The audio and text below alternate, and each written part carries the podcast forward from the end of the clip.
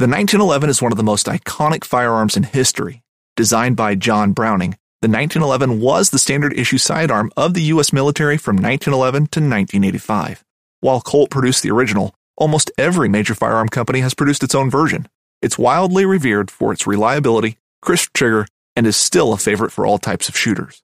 Whether you're looking to buy or build a 1911 and just about everything for guns, log on to midwayusa.com. This upcoming concert season will be all about the boots, and Tecovas is your stop for the best in Western style. Tecovas has seasonal and limited edition offerings this spring and summer, including men's and women's boots, apparel, hats, bags, and more.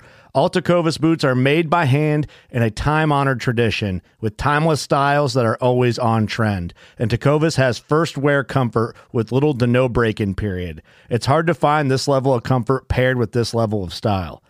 Stop by your local Tecova store, have a complimentary drink or two, that's WCB style, and shop new styles. The smell of fresh leather and friendly staff are at your service. Many stores even have leather custom branding to make your boots truly personalized. And with regular live music and events, there's no in store experience like it. If you can't make it into a store, just visit tecovas.com. That's T E C O V A S.com. They offer free shipping on all boots, as well as free returns and exchanges, and ship right to your door. Go to tecovas.com and find your new favorite pair of boots today. Fishing like a local isn't just about catching fish. It's about connecting with the environment and the people who call it home. It's about hearing the stories and traditions that have been passed down for generations and sharing unforgettable moments with the people you meet along the way. Fishing like a local is having an experience that stays with you forever. And with FishingBooker, you can experience it too, no matter where you are. Discover your next adventure on FishingBooker.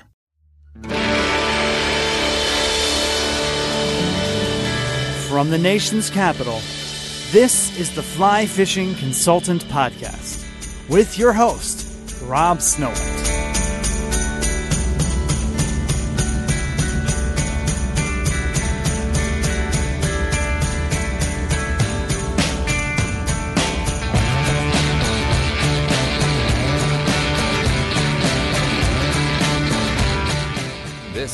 148th episode of the Fly Fishing Consultant podcast. This is part one of Stronghold featuring author Tucker Malarkey. Quick note we lost Dr. Jones the night before this was recorded, so I was a bit of a mess. Sat back and let Tucker do most of the talking. Dr. Jones would have been 15 in January. He had a long life full of walking around in bow ties, and barking at pretty much everybody and everything he encountered. It's very quiet in the house, and I've no one to talk to during the days when I'm home alone not on the water. In this episode, Tucker and I will discuss her cousin Guido and when and why she decided to write a book about his exceptional life, one man's quest to save the world's wild salmon. Please read the book, hopefully before this and the next episode. If you haven't read the book, in this episode you'll learn all about salmon and their relationship to the environment. You'll learn about Tucker's family steelhead fishing on the Deschutes River. You're going to hear some crazy taming stories as well. This is the first podcast I can think of that's been interrupted by a windstorm. The Wi Fi on Tucker's end cut out halfway through, but I'm sure producer Jason is going to make it absolutely professional sounding. So let's talk to Tucker. We've got Tucker Malarkey with us today. How are you doing? I'm doing great. Thanks, Rob. And where are we checking in with you today? I am in Berkeley, California. Fantastic. And you said it's pretty windy there. Is it the Santa Anas?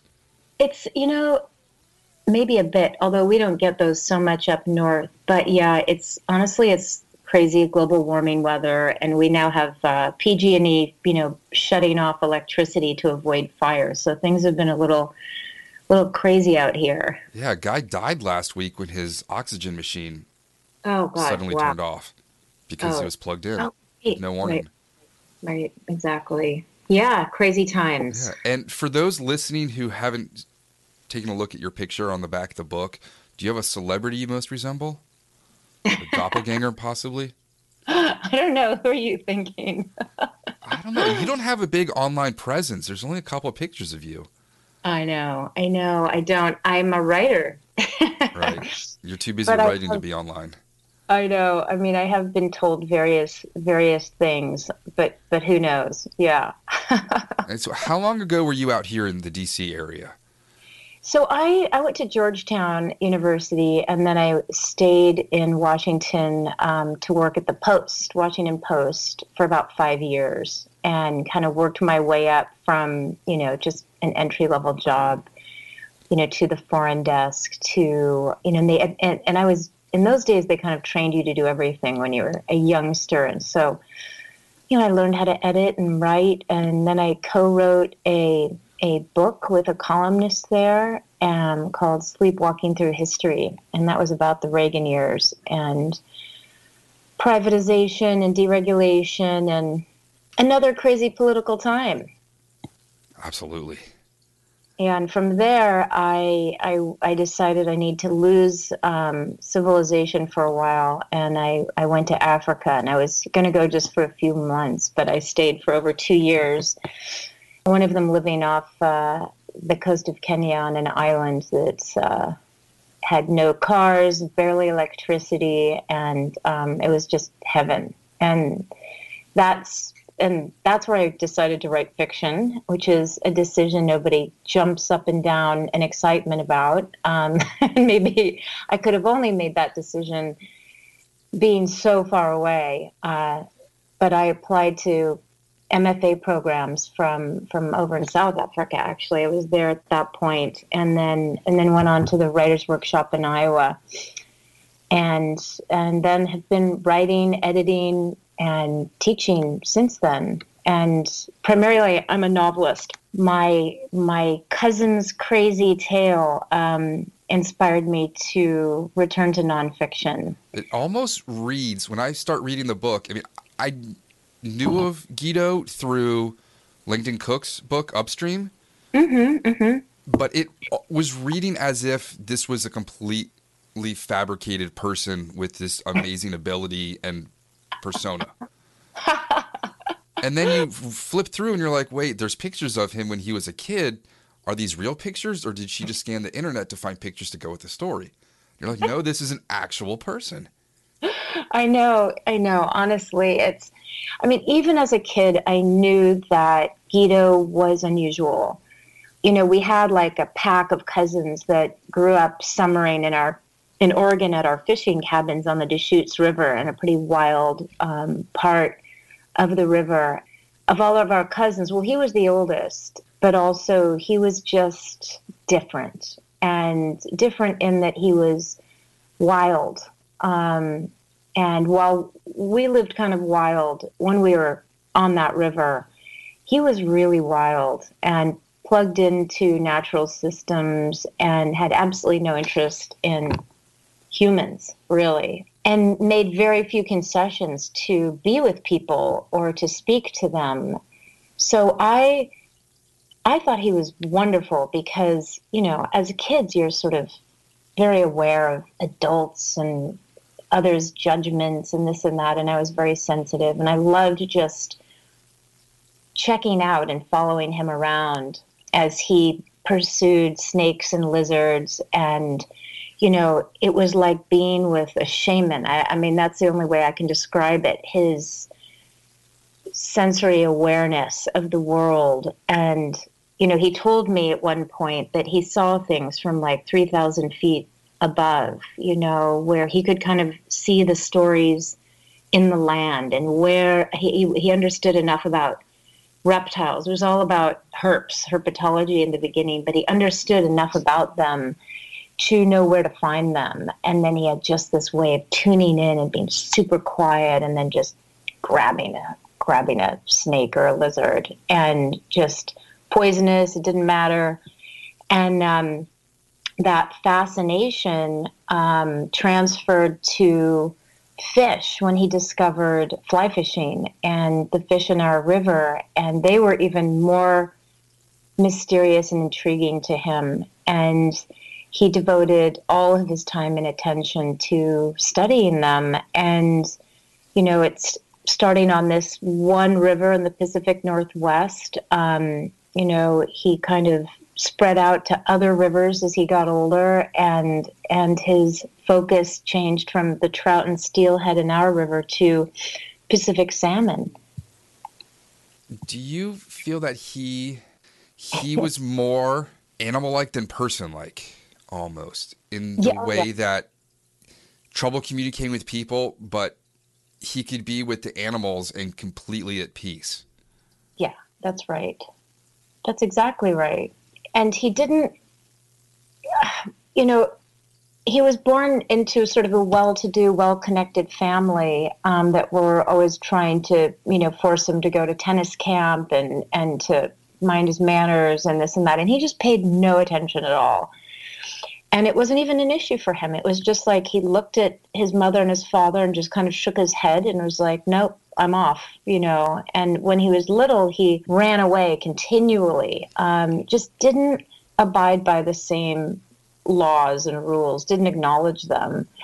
And so had all kinds of scrapes with authority. And also, um, something that distinguished him a bit was uh, he was dyslexic, um, badly dyslexic, which was discovered, gosh, in fourth grade. And you know, obviously this didn't do much for his interest in school, and uh, they didn't have as many, you know, accommodations then as they as they do now. Um, but when they discovered this, uh, he started getting tutored after school, and I, I think you know he was already isolated, and this increased his sense of isolation from other kids who already thought he was weird. You know, yeah, what he did have though was this visual sense. Um, he had a teacher, uh, I think it was in kindergarten. This is in the book. Who who uh, gave the kids an exercise um, to kind of draw what they imagine the insides of a human being to be, and and Guido. You know, most kids had like scribbles of, you know, tummies and this and that. And Guido's had like intestines and organs, and it was like kind of rudiment rudimentary but correct anatomy. And the teacher was just shocked um, because he had this understanding of a biological system, and clear, clearly he must have studied it, a photo, a photo of it, or a drawing of it. And so a lot of his understanding came through drawings and diagrams and you know the his mother had a stroke of genius when she bought him Ditmars' Guide to North American Reptiles. And I think this was also in 4th grade. And it was the first book he really wanted to read. And he just bore into it and forced those letters to behave and in some ways overcame a, a large aspect of his dyslexia, um, which shows something about his will and determination, um, which is it's something else that that made him unusual. And, and I remember this as as a girl was that he was he had this kind of non-judgmental openness in his sort of hunting sphere. He was really, he always wanted to catch the rarest, biggest, um, most beautiful creatures. But he was not deterred by failure. In fact, he he was challenged by it.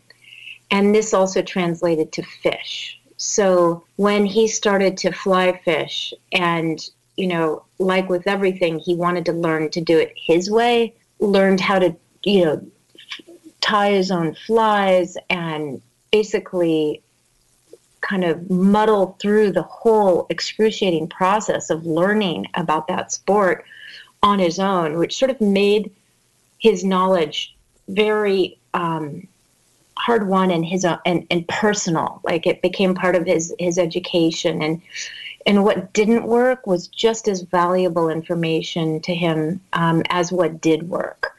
He would try things and then you know he would try a fly he would try a cast he would try a place in the river. And you know this as a fisherman this is what all fishermen do. And if it doesn't work you try something else but the whole process was fascinating to him.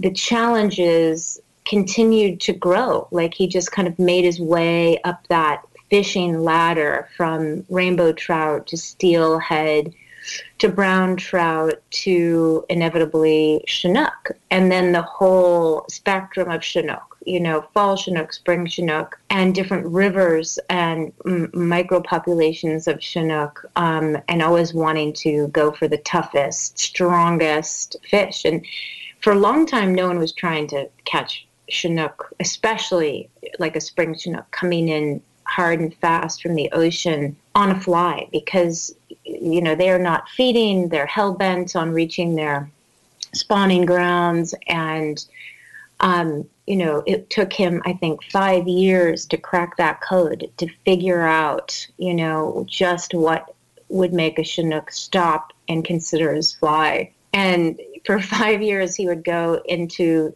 down into the rivers of the Tillamook Basin and sit there in his pram, kind of across the bay from these gear fishermen that had these, you know, big glinting treble hooks and were, you know, and these hooks, the, these hooks are kind of irritants and, and intrusive and sort of artless, right? Um, sorry for all you fishermen who are gear fishermen, because I, there's absolutely a place for you in this context, I think that Guido felt like it wasn't a fair fight. You know, like fly fishing somehow represented meeting the fish on its own territory and giving it a fair chance and respecting it, in that you really learned as much as you possibly could before you even offered it something.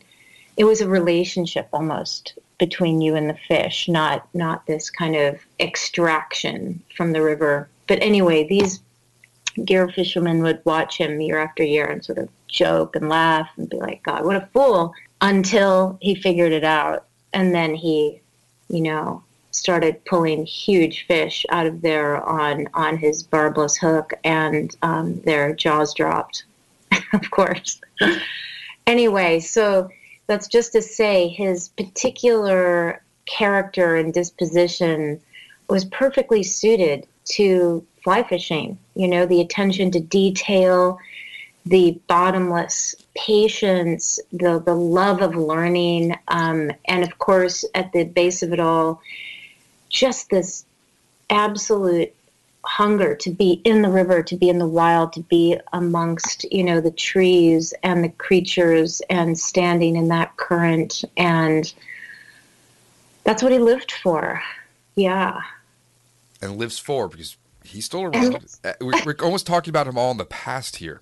I know this is, this is you're right. That's what he lives for. He, um, and, and, you'll speak with him soon. He's very much alive and very much the same. Although, you know, what changed for him was that, you know, he, it's funny, he went to high school uh, in Arizona, uh, Verde Valley, um, and he went there primarily, primarily to hunt the uh, mountain king snake and his long pursuits of this snake resulted in you know very very minimal class participation and in the end no college diploma which he just kind of shrugged off because he decided to go search for big brown trout and the upper deschutes river. Um, but anyway it was when the big kind of turning point in his life that i saw was when the uh, in like 1990 when the first analysis of Pacific salmon populations was done and and showed just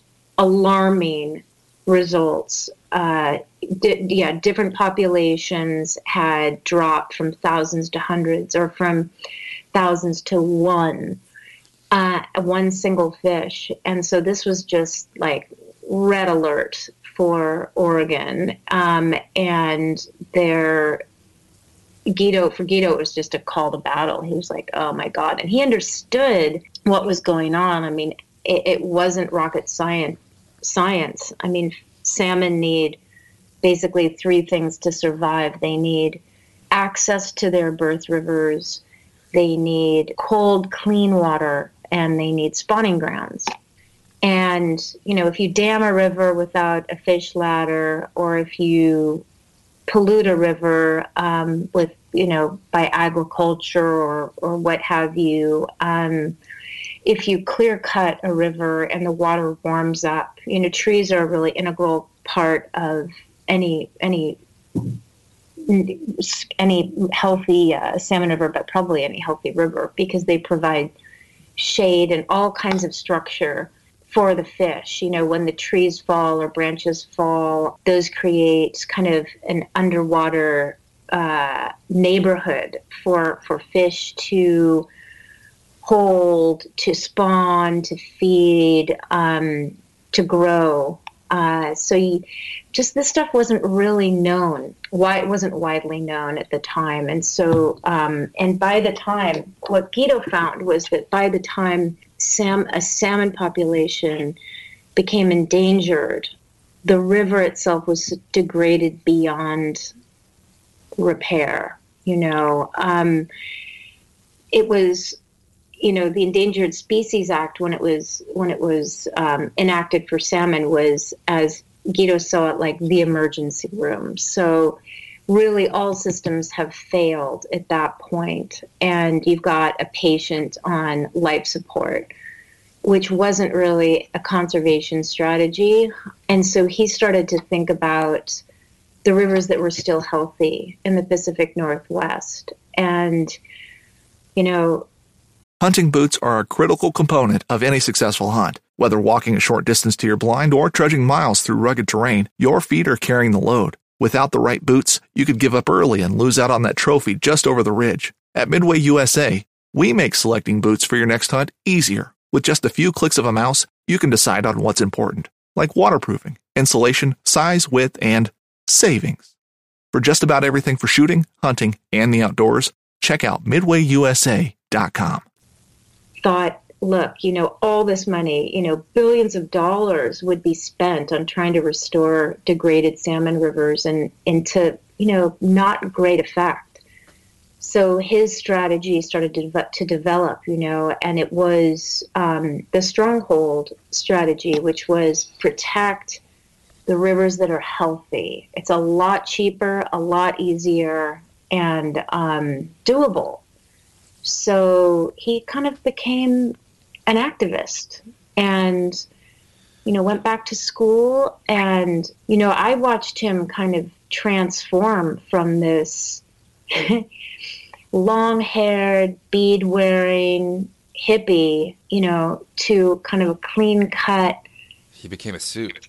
He kind of became a suit. And and for him it was he didn't care. It was all about you know and he understood that humans are just like animals. It's like you kind of have to fit in. You know, you've got to wear what you need to wear to be um, acknowledged. You've got to do the dance, and um, so he learned he learned how to do that, and and he learned how to deal with human beings by studying them the same way he studied creatures.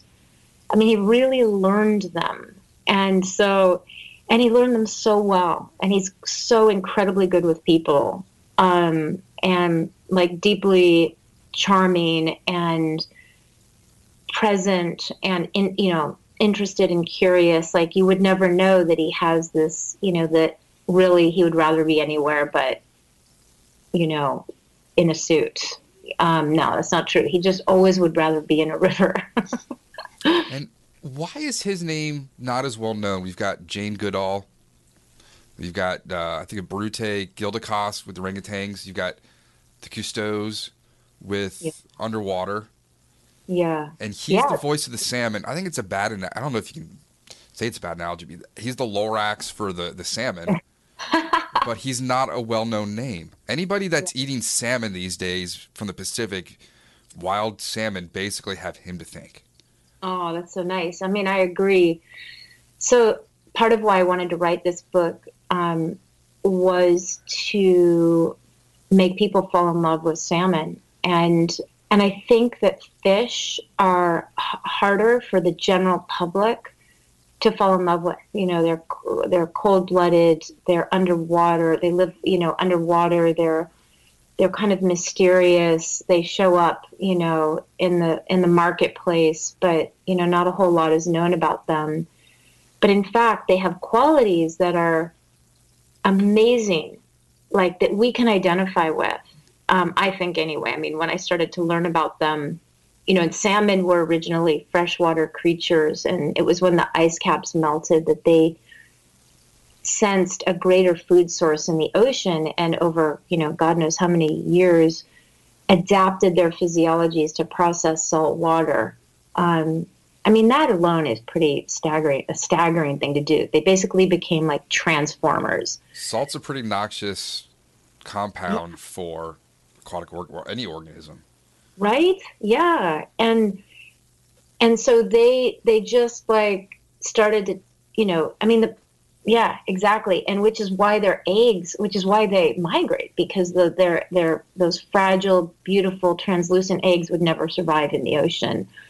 And so after they kind of take off into the deep, dark Pacific, um, facing all kinds of predators and dangers. I mean, it's a very badass thing to do, really. I mean, these fish are kind of cool. I mean, it's like striking out for the big city, like, Mom, Dad, I'm going to try my luck in New York. I'm going to write a screenplay and go to LA. it's like, I'm going to go. I'm going to go for those northern waters and I'm going to get big and I'm going to have a ton of eggs. And that's like the fish version of, you know, fortune and fame is like increasing your egg load and your biological kind of output like more of my my little fish have a chance to survive so that was the the driving force for them um, and they swim as far as you know 2000 miles away and then it's like cinderella it's like when the the clock strikes midnight um, when their biological clock goes off and it's time to spawn, they turn around and come all the way back to their birth river, which is like, you know, nobody really gets how they do that. It's beyond, beyond mysterious. I mean, there are theories about navigating by the stars, by that they're magnetically aligned, that they can detect a drop of their home river and, you know, a gazillion cubic tons of salt water. Who knows? But they do, and they make this is partly why they create this incredible ecosystem because they come back to where they were born, and after spawning, they most all species die um, within weeks or days, and so what happens then is they deliver this nutrient bomb, you know, because their bodies are filled with all those omegas. It's like the superfood of the ocean. And they die en masse, you know, thousands, hundreds of thousands, millions of fish in the case of a place like Bristol Bay. And all those nutrients go into the ecosystem where everything feeds on them, including baby, their baby fish, you know, baby salmon. But you know, you understand why they're a keystone species because like over 150 species rely on them, both, you know, marine species and freshwater species, um, you know, and mammals and uh, rodents and um, frogs and insects and microbes, microbial life in the soil, and the trees themselves.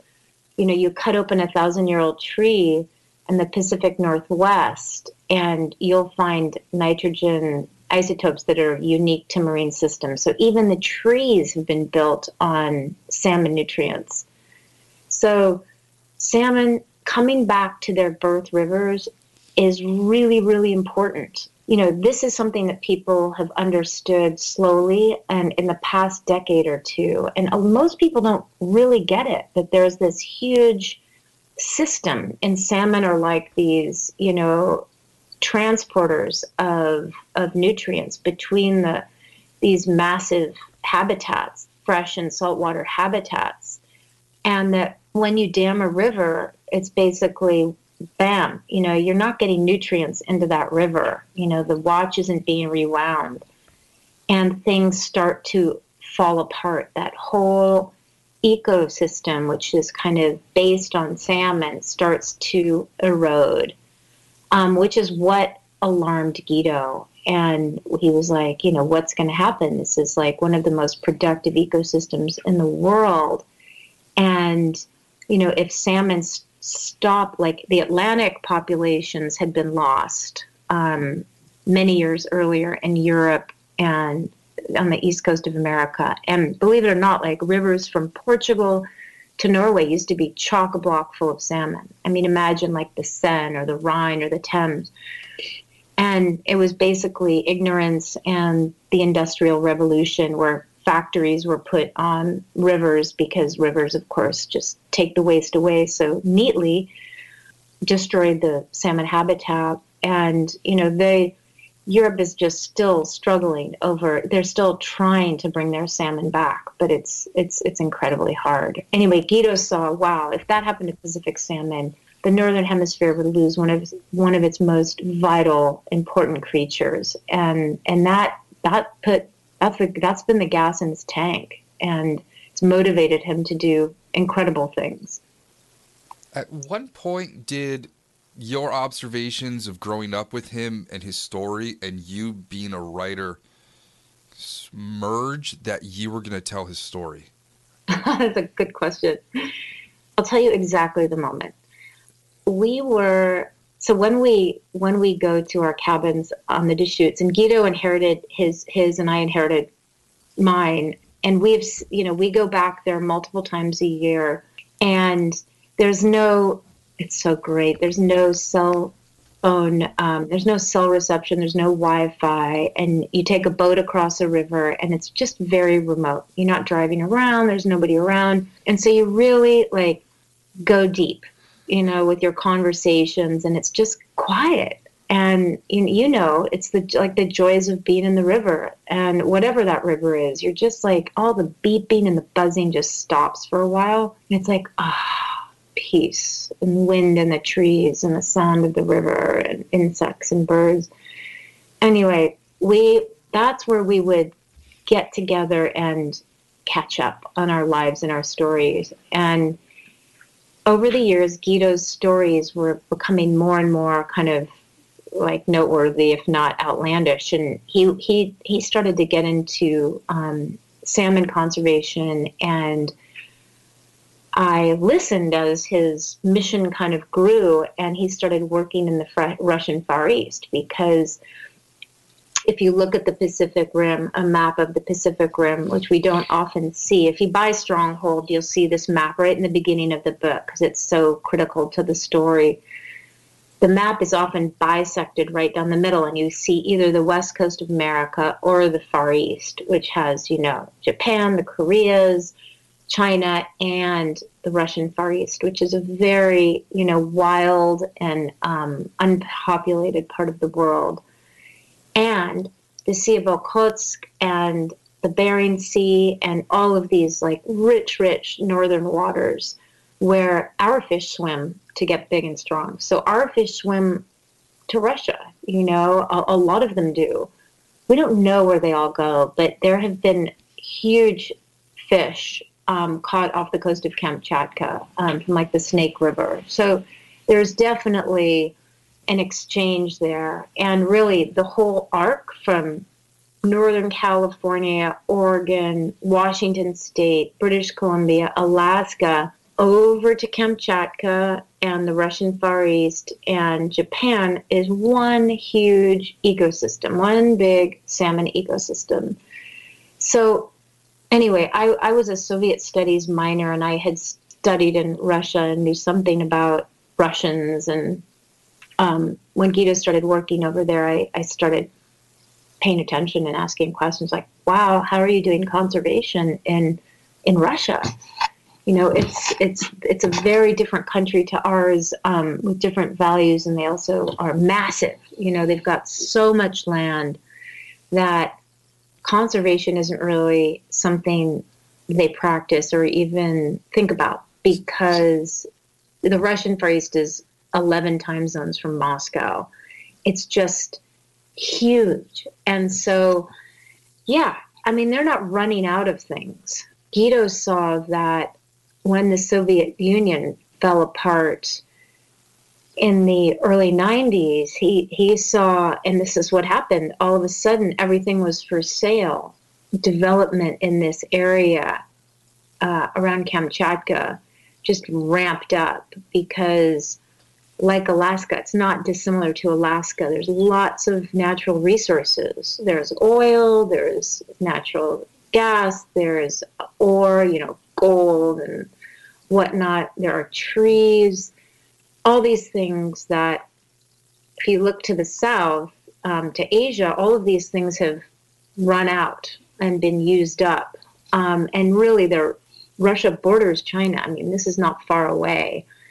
So when, yeah, so there's enormous pressure to develop this incredible salmon habitat over there where it's home to like a great percentage of the world's world's wild salmon. So anyway, so he had been over there just trying to figure out, you know, how how to get these people to kind of wake up and realize that they could lose their salmon and that salmon were a resource that were in the long run more valuable than like one of these extractive industries that would come in totally screw up the land like mining you know it's the dirtiest industry in the world and it would just completely pollute you know a huge region. And then they you know the mining industry is famous for not cleaning up um, their messes. And they use all kinds of poisons to extract uh, the ore. Anyway it's just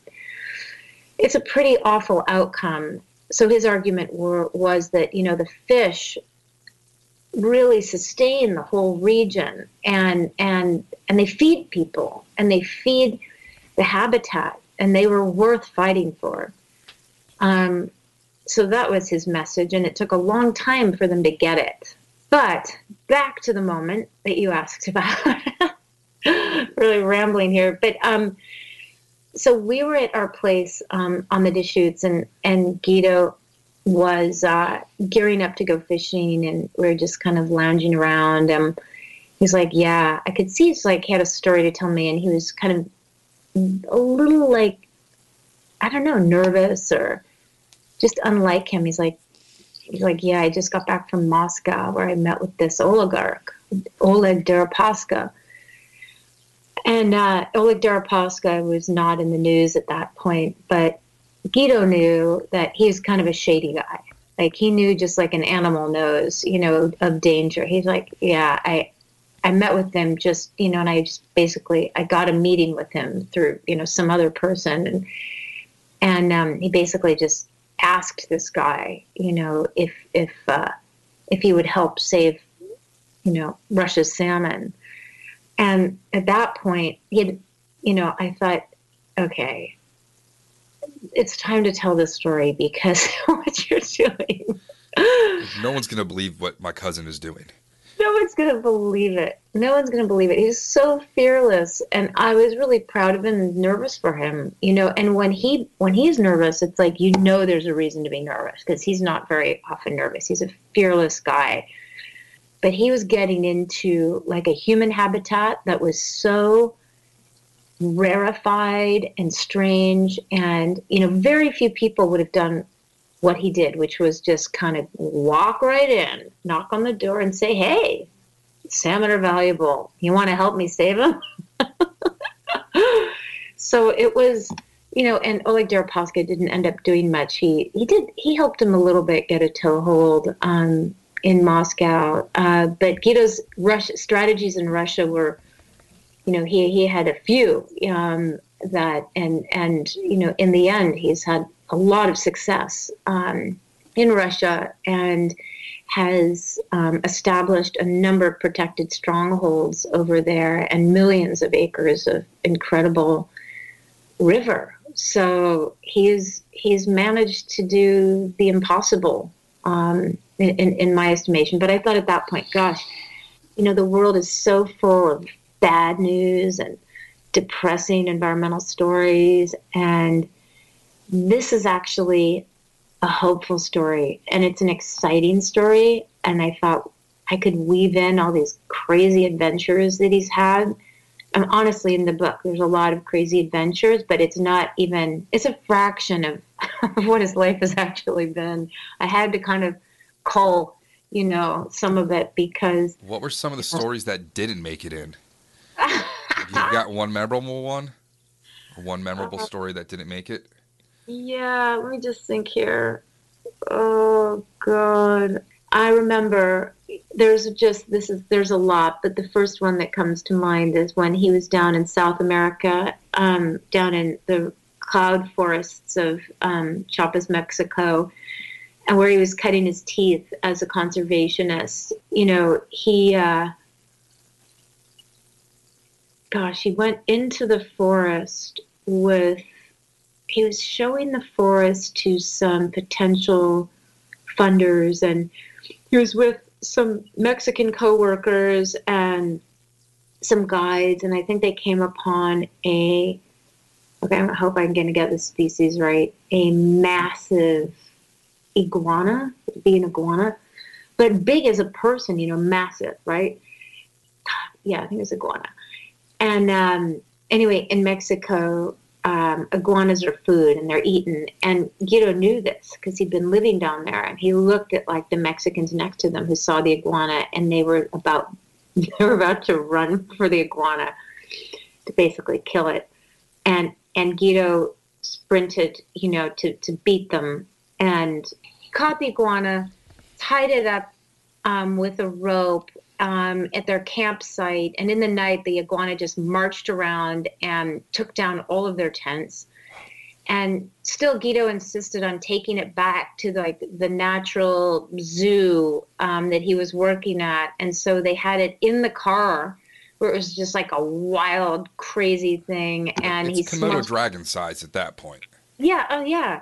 And he smuggled it into a hotel, kept it in the bathroom, you know, and and then it escaped and chomped on a pillow, and feathers were everywhere, um, and and the and and the dragon, uh, the, the the lizard wouldn't allow Guido to take the pillow out of its mouth, so he like wrestled with it and took it to the zoo with this like down pillow in its mouth. But anyway, there's there's just a lot of there's a lot of crazy stories and you, you can ask him too um, a lot of crazy snake stories as well. I mean he had at university of oregon in his dorm room he had this is in the book though um, two mountain king snakes two rattlesnakes and a 13 foot burmese reticulated python. Reticulated burmese python? Yeah those were like his friends. In college, I had mason jars full of frogs and then a pet praying mantis for a while, and my roommates were not cool with that. Or the freezer being full of just dead bugs for entomology. I can't imagine being in a dorm with snakes. I know. I know. And when the spring would come and the rattlers would kind of come out of hibernation and start rattling, he would just like crank up his music louder. yeah. How Um, did you piece together everything so well? Like I said, it, it reads like fiction when you're telling the stories about going down the rivers in Kamchatka and the I- boats. yeah. Was that just Guido sitting back and and telling you? No, that's a good question. So I I did a ton of reporting for the book and I just didn't want to read want it to read like that. You know, I wanted it to read like a great story. Um so I I um I asked around about all the expeditions, you know, and I, I didn't just ask him. I asked, you know, other people at the Wild Salmon Center and at the camp, like the Krutogorova expedition, for for example, which is a major chapter in the book. Pete Soverel, who was his par- Guido's partner at the Wild Salmon Center, said like, "Oh, it was the worst trip ever. You know, the steelhead fishing was awful." And Guido was like, "No, that trip was really interesting." And so I started looking into it, and I started interviewing like the scientists that had been there, and I was like, "Whoa, there's a story here." So I inter- I did like so many interviews for that because they're they're everyone had their own version of the story and it was 20 years earlier and so Guido told me stories but I reported around him all the time you know there's only a few places in the book where it was just Guido's Guido telling me something and then you know I kind of picked out a narrative for his life which which you know was his life but you know it's almost like we all have this. We all our lives are all, all, of our lives are stories but do we look back and make sense of them? And i was looking at his life and i was looking at the themes you know that might possibly be through lines for a book. And I, I saw a, a, theme with maps and I saw a, a, science theme. And some others that I could really structure a book around. And so I just made some choices. And, um, you know, the key was to make the story flow and to never, you know, let the reader off the hook, so to speak. And so that's what I tried for. And for me, the stakes were high because it was like, this is a chance to spread the word. You know, this is a chance to turn people on to the magic of an intact ecosystem. And you know, I mean, and, and I'm I'm a big fan of of your whole approach to you know bonding to your local river and your stream because that's it's so key. I mean, if people you know, they can hear about rivers, but even better is to establish a relationship with a river so it becomes this like part of your life and this living organism that, changes with every week, every day, and is like a portal for you into nature. And so I, I was just, I was hoping to activate people um, to like the miraculous natural systems on our planet which are kind of in danger. You know, we all know that. Sucks, but there you have it. And, you know, there's just too many stupid people who think that they don't matter or don't see them. So I just, I felt like an urgency, like there was a race to get this information out there and to paint a super exciting, beautiful picture so people would stay with it um, until the end and then close the book and say, I get it, you know? so that was that was my aim, and it was a beast, Rob. It was a beast of a of a. Are you still there? I'm here. Okay, because my electricity my electricity just went off again. Um, yeah, it was harder than I ever imagined it would be, and um, whether you're just looking to stay warm during a hunt or need maximum concealment, the clothing you wear can make or break a hunt. At MidwayUSA.com, we understand hunting clothing has come a long way with more meticulously crafted camo patterns, advanced scent control technologies, and weatherproof options to withstand the elements. Hunters have to wait until their favorite season, but shouldn't wait on gear, which is why Midway USA offers super fast shipping. When you're ready for your next system, log on to MidwayUSA.com. Yeah. Is there, I, is there you know, action I, you want readers and listeners to take we don't. I don't want them to just read and put the book down. Is there something? is there a long term goal with writing the book, or do you oh, hope sure. something turns out from it besides just educating people and?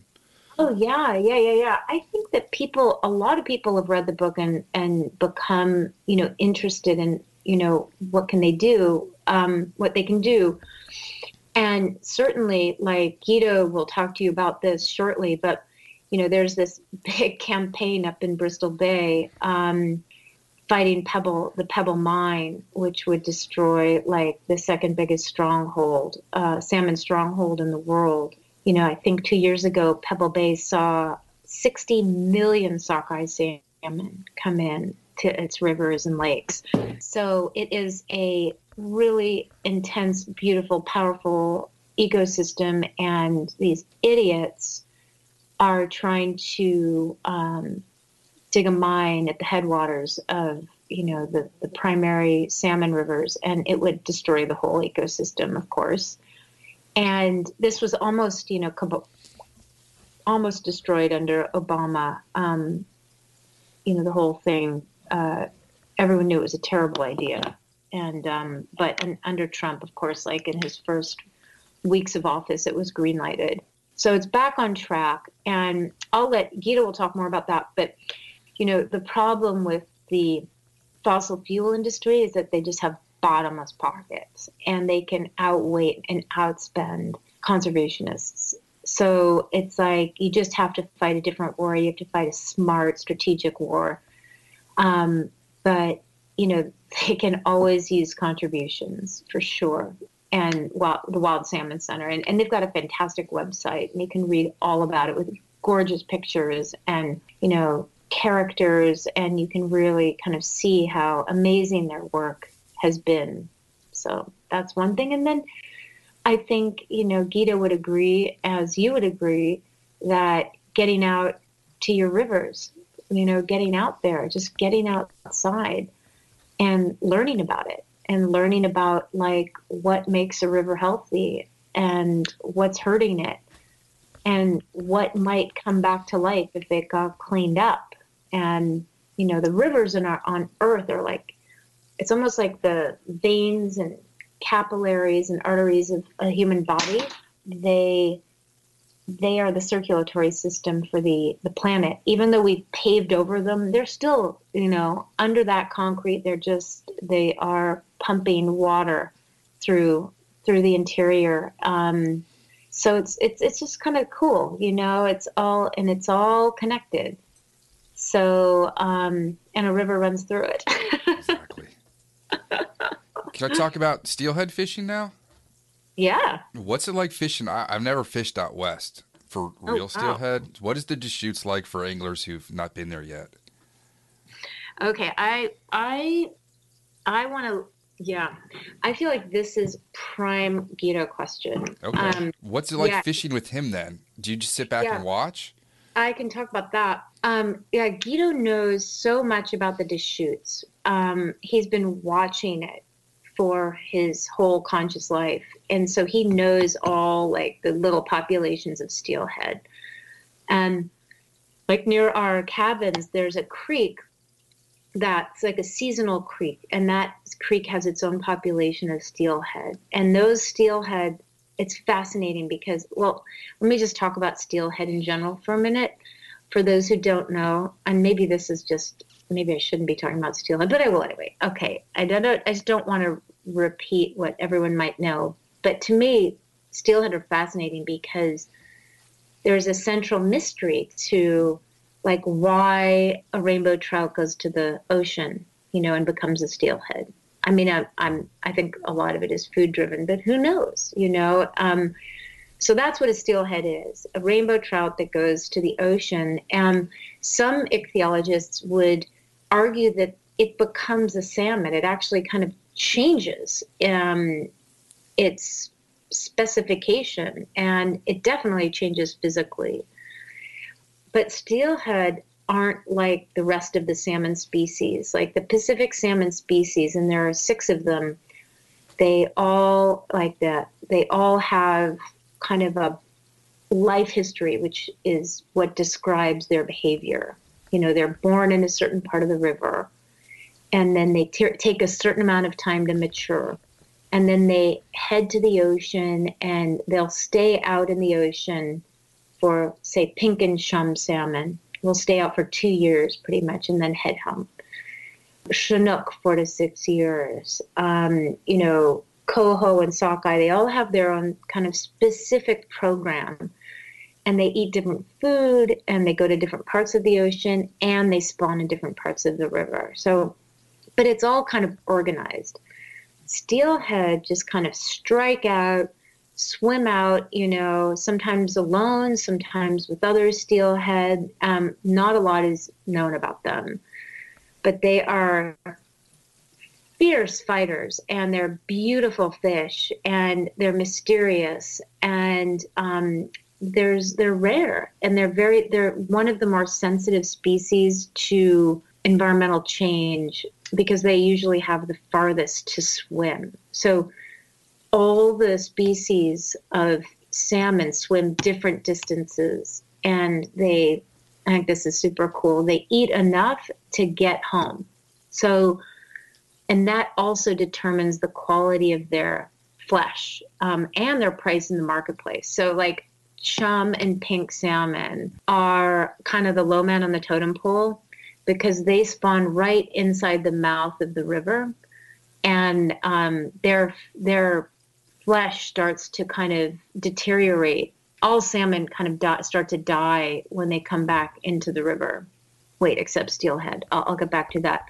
So I have a theory about yeah, steelhead are the cuckoos of the fishing world because they're laying their eggs. The eggs hatch. They eat all the nutrients that the salmon died and left behind, but they're not contributing any of the nutrients themselves.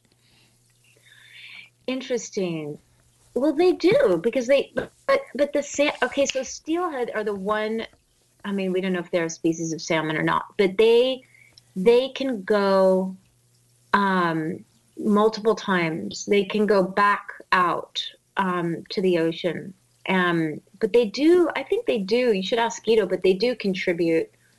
We don't Um, have a yeah. hundred thousand corpses No. just breaking down. No, no, no, no. It's I suppose it's yeah, I suppose it's opportunistic.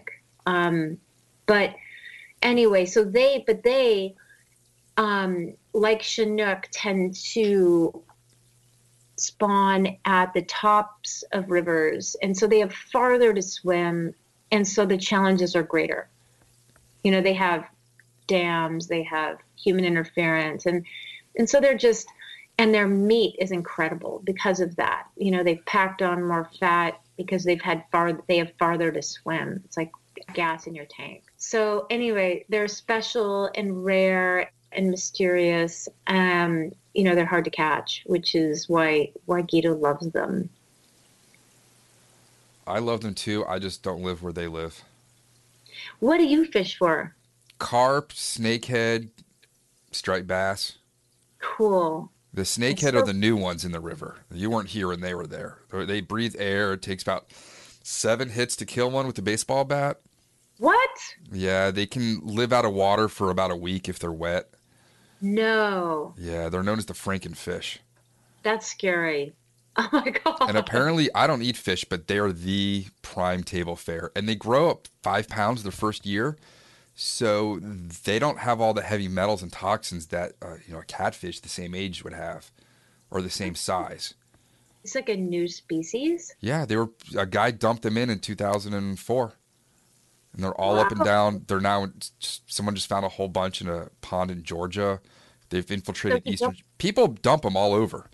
It's like, oh my god, that's fascinating. It sounds like a really that that's going to make it through the apocalypse. Yeah, and I caught my first one in the tidal basin.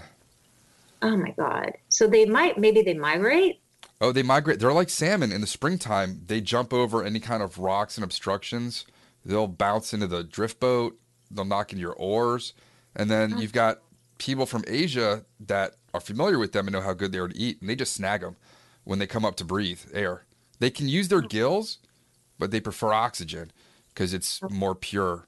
And as soon as they come up to breathe, there are guys in these eddies just sitting on rocks for 10 hours a day. And they just snag them with a treble hook and drag them on shore. It's pretty Oh crazy God. to see. You are blowing my mind. Okay. I I'm I have to go read about these fish. Snakefish? What are they Sn- called? Northern snakehead, Channa argus. Chan- Snakehead. Channidae. And they're native to Kamchatka, the Amur River Valley. Oh, okay. Snakehead. That's interesting. Yeah, another yeah, something that you know, I mean, I'm sure Guido must he must know about them, but another he, he kind of discovered a, a species in the course of, of his career over that that thrives over there um, near the Amur on the Russian mainland, Siberian taimen, which uh, feature in the book, and they're not. They've got similar kind of wacky qualities in that they have been known to like launch onto land and eat rodents and ducks, and they grow to be I don't know how big when they start feeding on adult chum, and which incre- then they start to grow massive. Yeah, when you're and eating they, a chum salmon, that's the size of a, a Labrador dog almost. that's huge. I know they grow up to be um, 100 pounds, and some say 200. And so Guido's, but no, nothing's known about them. And so Guido's been over there in Russia for the past few years conducting science on these like dinosaur fish. And they are, I went on one of these expeditions with him, and it was spooky because these fish can like, you know, turn your rafts over, and you don't really want to make them mad. They look at you like when snakeheads come up to breathe, they their eye looks at your eye. There's an actual Oh. consciousness to them almost. And Oh, it sounded like at one scene in the book, the taimen were doing that as well. Yeah, yeah, exactly, exactly. And they, yeah, one of the fishermen on our expedition, who you know is super tough guy, and he was really spooked by this fish. It kind of, you know, something brushed his his waiter and and kind of a a riffle and, and he looked down and there was this huge tail just swishing away. And he's like, shit, that's the biggest fish I've ever seen. And then it turns around and stares at him. And that like, kind of made the, the hair on my neck prickle up when I was reading that. Totally. And the thing is, these fish have never encountered humans and they're the apex predator. So they're fearless. And so there's a certain like audacity to their behavior, which is a little kind of like, well, you don't know what they're going to do. So uh, pretty, pretty exciting. And, you know, there's these rivers are just so far away from everything. You know, you take, takes like three days to get over there and there's helicopter rides and, ay, ay, ay. Yeah, and those then, helicopters are pretty sketchy. They're sketchy. Oh, I had a client where a customer once come into the fly shop I worked at saying while they were refueling one, it just exploded with the crew and all their luggage, and they were just sitting on the tarmac in the middle of nowhere with Oh, nothing. My, oh my God. Yeah, that's the story you don't want to hear. Because Guido and, and his cohorts, you know, kind of believe in the, the sturdiness of these old MI5s, MI, whatever they are, MI, old Soviet helicopters that they got out and used basically as taxis. And it's the only way to get around in that part of the world and in Kamchatka because it's there's just no there are no roads, no infrastructure. But it is they're huge helicopters and you know, you're at the mercy of these these pilots which are, you know, who can be very temperamental too. And and also the conditions there you have to you can't fly you know when there's any kinds of weather or clouds. I mean guido you should ask him about his recent close call um, when he was headed to the uda river. Uh, yeah it took them asking him about his helicopter his sketchy cal- helicopter ride. Um, and you know this is a typical story for him. He has these near death brushes And they're just um, nonchalant. Like I'm like, oh, somebody ran a red light on my way to CVS, but he'll talk about a helicopter almost crashing in Siberia. exactly. Just another work day. Do you have Thanksgiving dinners with him? And, Yeah, and other oh, yeah. family events?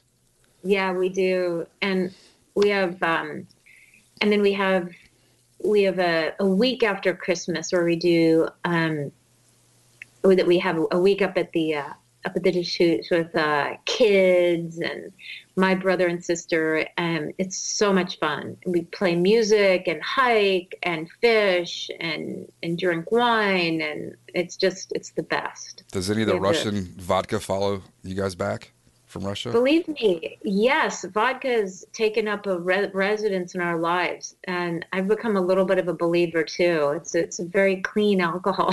Do you have a, a brand preference? We're um we're Russian standard here. That's our my my in laws are from Soviet Union. Where are you? Well, they're they're out they were outside Kiev back then, so they won't say they're not Ukrainian. Yeah, Um, so when I go to my in laws, it's all Russian. There's no American food. There's no English spoken. They've been here since the 70s. wow. They still do everything the hard way. My wife was making pumpkin bread the other day, and she's got a KitchenAid mixer, but she still had to mix it in a bowl by hand. I was like, "You Russians, there are modern conveniences. Please use them." Man, I've never seen a tougher people. My father-in-law they- will go out and edge the the yard, the sidewalk, with a kitchen knife. I'm like, there's easier ways. You're 80 years old. You don't have to work this hard. It's the old way. And he'll, he'll still ride his bike for three or four hours and just go out and around Ohio. Wow. I don't get it. Wow. He, he, they do not quit. You're right. Very impressive. Yeah. Uh, well, how about I ask you some of the the non non uh, questions? Is there anything else about the book we didn't cover or Life with Guido? Gosh. Um well, I mean, there's a lot there's so much. I mean, I, I think that the that when when um I decided to write this book, of course he had to be involved and and he was totally game. You know, his one question was, Do you think we can reach the soccer moms? so it's been this incredible journey with him, and we've gotten super close. Um, um, but we do have this we have a understanding of each other. I think that goes back to childhood, which made the process really fun. It was not without its challenges, but um, you know, we came out like having had this incredible adventure together, and and are continuing to have that adventure. Um, but yeah, so no, no, you're gonna have a great conversation with him. You know, I I'm just trying to think if there's if if there's anything else to to tell you, and uh, feel like I've talked a lot. Just tell listeners they just got to read the book. You guys have to read this book. That's it's a really great read. My parents cut out the New York Times article, and my wife picked up the book for me. So, and, and I sat on the back porch and just cranked through it. Oh my God. Yeah, it's that kind of book. That's what I keep hearing. Um, the Wall Street Journal ran an, an article a few weeks ago that was like a total rave, which I was super psyched about because that reviewer really got it. But yeah, it's like you've got this great character and a great life that that carries you through um, learning about all this cool stuff, but you don't really feel like you're learning, right? I mean, that was my my aim was to make it effortless and interesting, you know, to learn about about this incredible ecosystem and salmon and all of that. So yeah, please buy Stronghold Yay. and then go and give it five stars on Amazon. Awesome. um, all right, so we got some other questions for you now. All right. Hot dogs, do you put ketchup or mustard on them? I'm a mustard girl. All right. Favorite Harrison Ford movie? Oh God. Mm. I'll have to go with Raiders. Nice. If you could go back in time to see a, an athlete or a band or both in their prime, who would you go see? Oh my God. Wow. so revealing, right? Okay, let me just think a minute.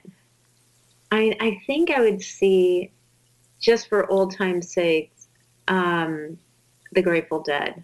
Nice.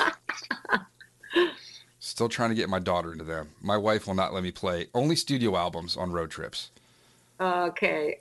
That's, that that should have been part of our, our discussion. We started dating 20 years ago. Is she was never into the jam band scene. Um, do you have any irrational phobias? I guess reptiles would have to been crossed off the list a long time ago. Yeah. Um I do. I don't know if it's irrational though. I mean, I grew up in earthquake country and so I shouldn't be nervous about mm. them, but I am. And it's pretty rational in my part of the world. I'm nervous in my bedroom. I have this big redwood tree and I'm nervous that that tree is going to fall into the house. And like, what am I going to do when that happens? When I start to hear it groan at night, and what am I going to do? Am I going to like roll off the bed, under the bed? Like, structurally, where's the best place to be? I'm constantly thinking about the structures in my house when the big one hits and the tree falls on the house. Tree Yeah. falling here, last two years, except for the last eight weeks, has been exceptionally rainy. And trees falling and branches falling on people is actually a very new fear Yeah. around Yeah. houses. There are houses here that just get destroyed. Yeah, it's a it's a big thing. Yeah, it's happening out here too. So I don't think it's totally irrational, Yeah, but it's fun. The maple Weird. right here, it's half dead outside my window, in my office. That we're gonna get taken down this year. Yeah, sooner than better. by maple. Yeah, so it's like half half foliage. Yeah, it's that's so sad. It's sad to lose a tree, but you know, they are dangerous. Yeah, or and if it falls, it's most likely to go on my neighbor's cars. yeah, That's the other worry. I don't want Jim and Bonnie coming over here all upset one day yeah, totally. in her, in her Oh, I thought- overalls. I thought of another fear. Ooh. Yeah. Um, being in a being in tunnels and underwater, like on Bar- Bay Area Rapid Transit, you know, on our train, like under the bay, that freaks me out. You I've know, only like been on the BART above ground. yeah. I mean, it just you can't. I can't. People do it every day. I don't do it every day, but when I'm on there, I'm like, okay, what if an earthquake now? And I'm underwater. That'd be You like know? the fictitious movie from Seinfeld, Chunnel.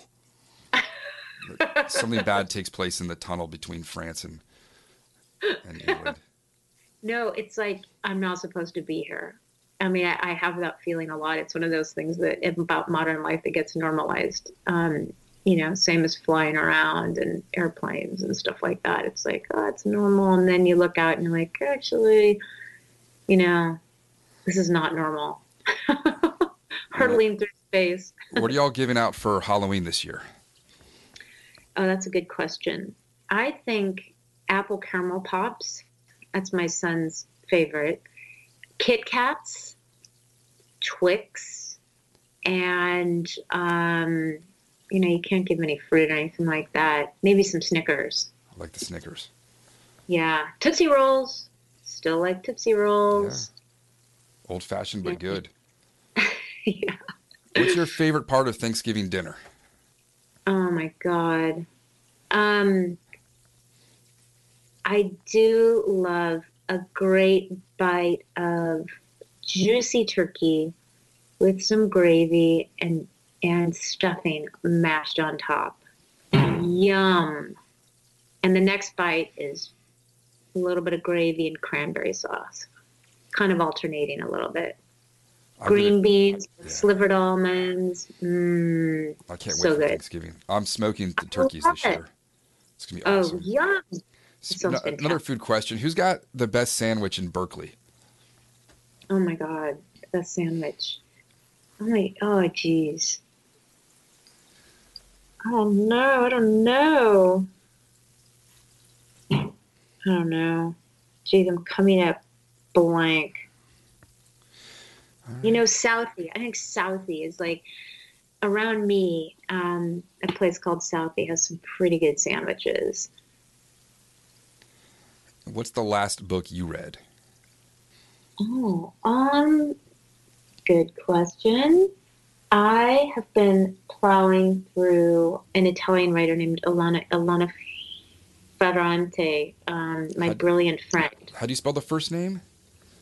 Um, it's It sounds- my wife is an, an Elena E L E L E N A Okay. Ferrante F E R R A N T E, and uh, yeah, I've spent a lot of time in Italy, and um, yeah, that's been a, a super good, super good read. There's four of these though, so if you get in, prepare for commitment. Okay. Well, Tucker, I think that wraps up my questions. We'll let you get on with your windy day.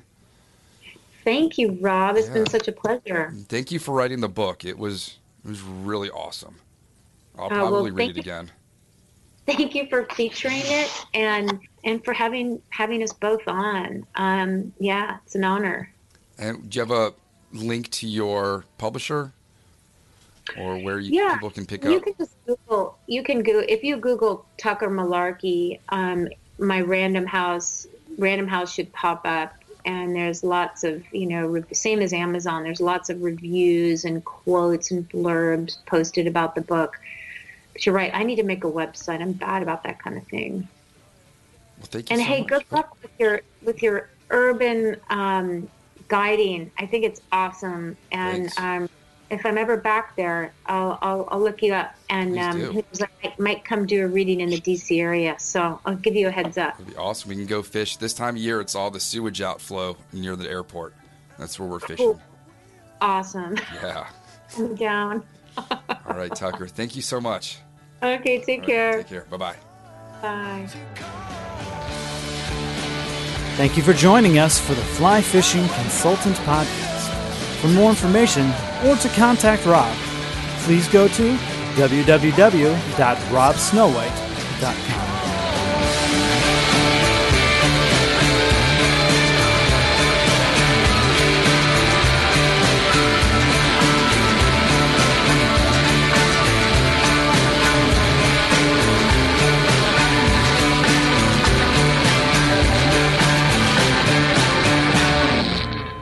This podcast is brought to you by Freestone Productions at freestoneproductions.com. Brave anglers search for the one they call king, but who will take his throne? Tune in to Waypoint TV's Battle for Silver, Saturday, May 18th from 12 to 6 p.m. Eastern, presented by Abyss Battery. Waypoint TV. A life that has the stories to back it, a life to be proud of. It's a Winchester life. Yeah, baby. Six eight Western. Oh, mule deer, baby, right there. Tune in every Tuesday at 7 p.m. Eastern on Waypoint TV. Don't miss Mondays with Into the Blue, brought to you by Academy Sports and Outdoors. Every Monday night from 7 to 10 p.m. Eastern on Waypoint TV, the destination for outdoor entertainment.